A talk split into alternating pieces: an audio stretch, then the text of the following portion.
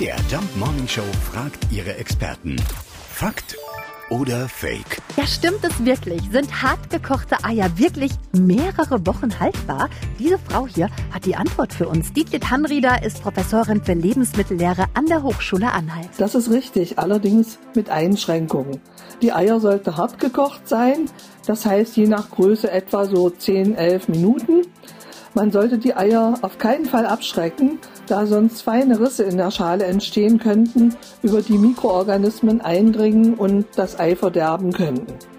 Als Richtwert für die Haltbarkeit gelten dann ohne Kühlung etwa zwei Wochen, im Kühlschrank vier Wochen oder sogar länger. Gekaufte bunte Eier halten sich meist länger, weil ihre Schale zusätzlich versiegelt wurde.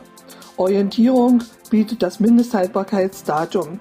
Allerdings muss man auch hier sagen, alle Aussagen zur Haltbarkeit gelten nur bei intakter Schale. Sobald die Schale Risse hat, ist die Haltbarkeit nur noch wenige Tage. Wer unsicher ist, ob ein gekochtes Ei noch gut ist, sollte auch seine Sinne zu Rate ziehen. Das heißt, wenn das Ei normal aussieht, normal riecht, normal schmeckt, dann ist es auch noch gut. Also es stimmt tatsächlich, hartgekochte Eier sind im Bestfall mehrere Wochen haltbar.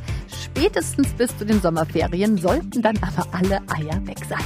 Fakt oder Fake? Jeden Morgen um 5.20 Uhr und 7.20 Uhr in der MDR Jump Morning Show mit Sarah von Neuburg und Lars Christian Kade.